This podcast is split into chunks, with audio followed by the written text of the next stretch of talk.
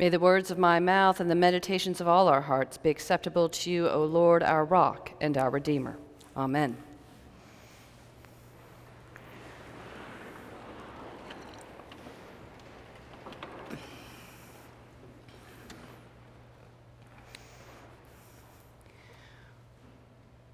When did you last experience the holy? Think back to this past week, last month, or year. Were you in the middle of a deep conversation, listening to some gorgeous piece of music out in the forest or at the seashore? Perhaps you were in prayer or here at church. When have you experienced the holy? And what did you do?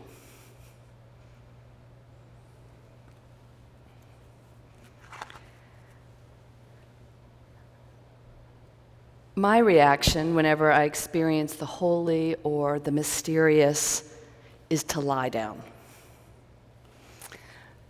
The first time I drove through New Mexico and saw the desert stretch out around me, mesas rising in the distance, a perfectly blue sky overhead, I longed to just pull the car over to the side of the road, get out, walk out into the desert, and lie down, pressing my back against the earth the glorious earth that God has made.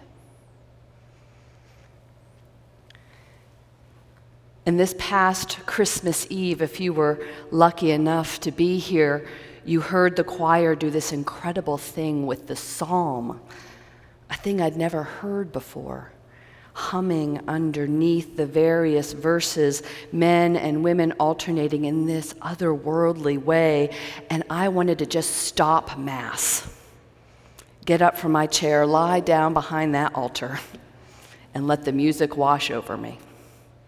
I didn't do that, by the way. And just this past week, I was in my office as the choir was rehearsing, and they began the anthem Ubi Caritas, and it was so meltingly beautiful that I imagined walking upstairs to the parish hall and asking if I could lie down in the middle of their circle so that I could just be surrounded by the voices of angels. You see, that's my response to the holy. Lie down let it wash over me. Be still and in the middle of it, consumed by it, holding on to it for as long as I can.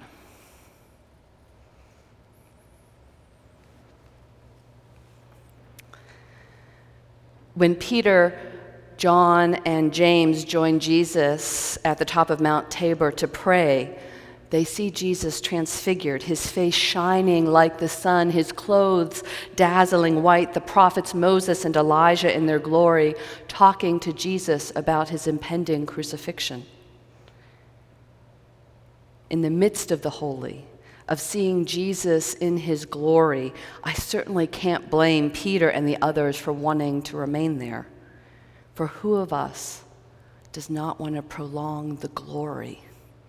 Of holiness.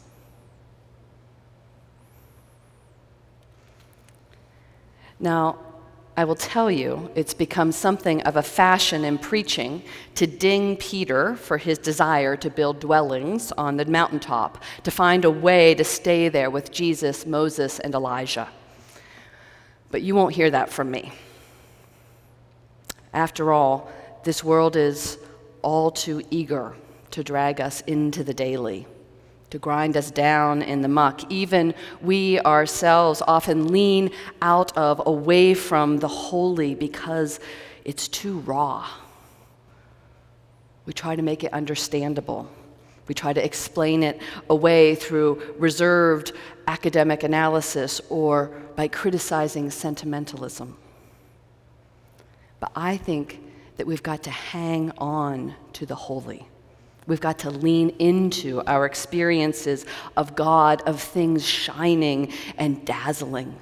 We've got to let them suffuse us so we won't forget them when the world seems to grow dim again.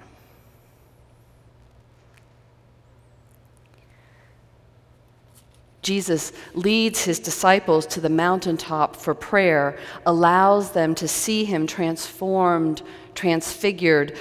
A cloud surrounds them, and God makes clear, This is my son, listen to him.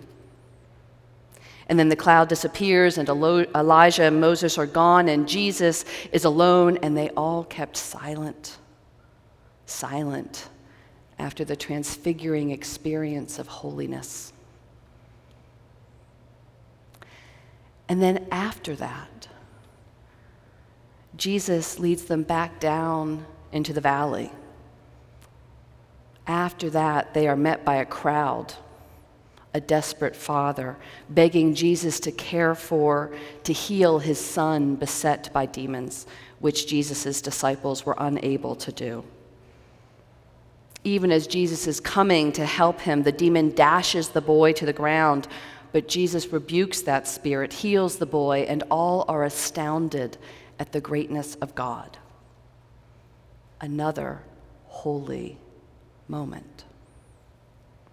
You see, Jesus is revealed as holy on the mountain in prayer with prophets, the prediction of his crucifixion, the words of his Father. And he is revealed as holy in the valley surrounded by sweaty crowds, a frightened father, faithless disciples, a sick little boy. Who Jesus is on the mountain, holy, Messiah, shining healer, is who he is in the valley. In both places, he is transformed and transforming. We know him as the shining one, as the healer.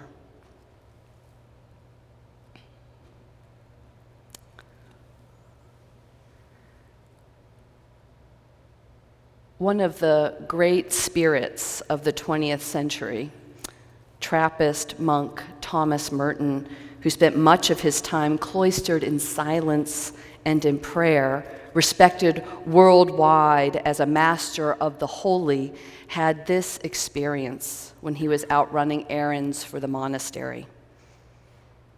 He writes In Louisville, at the corner of 4th and Walnut, in the center of the shopping district, I was suddenly overwhelmed with the realization that I loved all those people, that they were mine and I theirs, that we could not be alien to one another even though we were total strangers.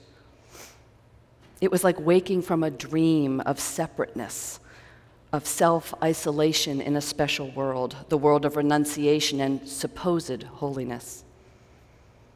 This sense of liberation from an illusory difference was such a relief and such a joy to me that I almost laughed out loud. I have the immense joy of being a man, a member of a race in which God Himself became incarnate. As if the sorrows and stu- stupidities of the human condition could overwhelm me, now I realize what we all are and if only everybody could realize this, but it cannot be explained. There is no way of telling people that they are all walking around shining like the sun. It was as if I suddenly saw the secret beauty of their hearts, the depth of their hearts, where neither sin nor desire nor self knowledge can reach the core of their reality, the person that each one is in God's eyes. If only they could all see themselves as they really are. If only we could see each other that way all the time. They were all shining like the sun, he writes.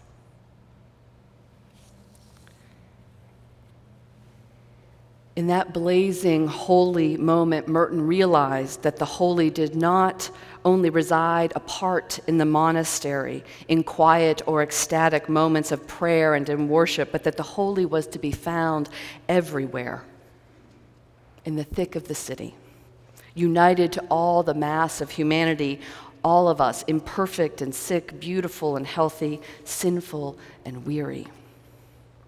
What a revelation.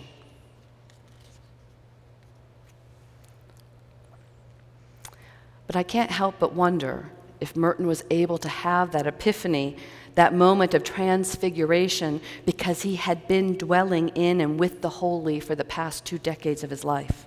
He had lived on the mountaintop at the Abbey of Gethsemani, and I wonder, in his being fed and filled by the holy all those years, if that allowed him to go down into the valley of the city and then recognize the holy there too.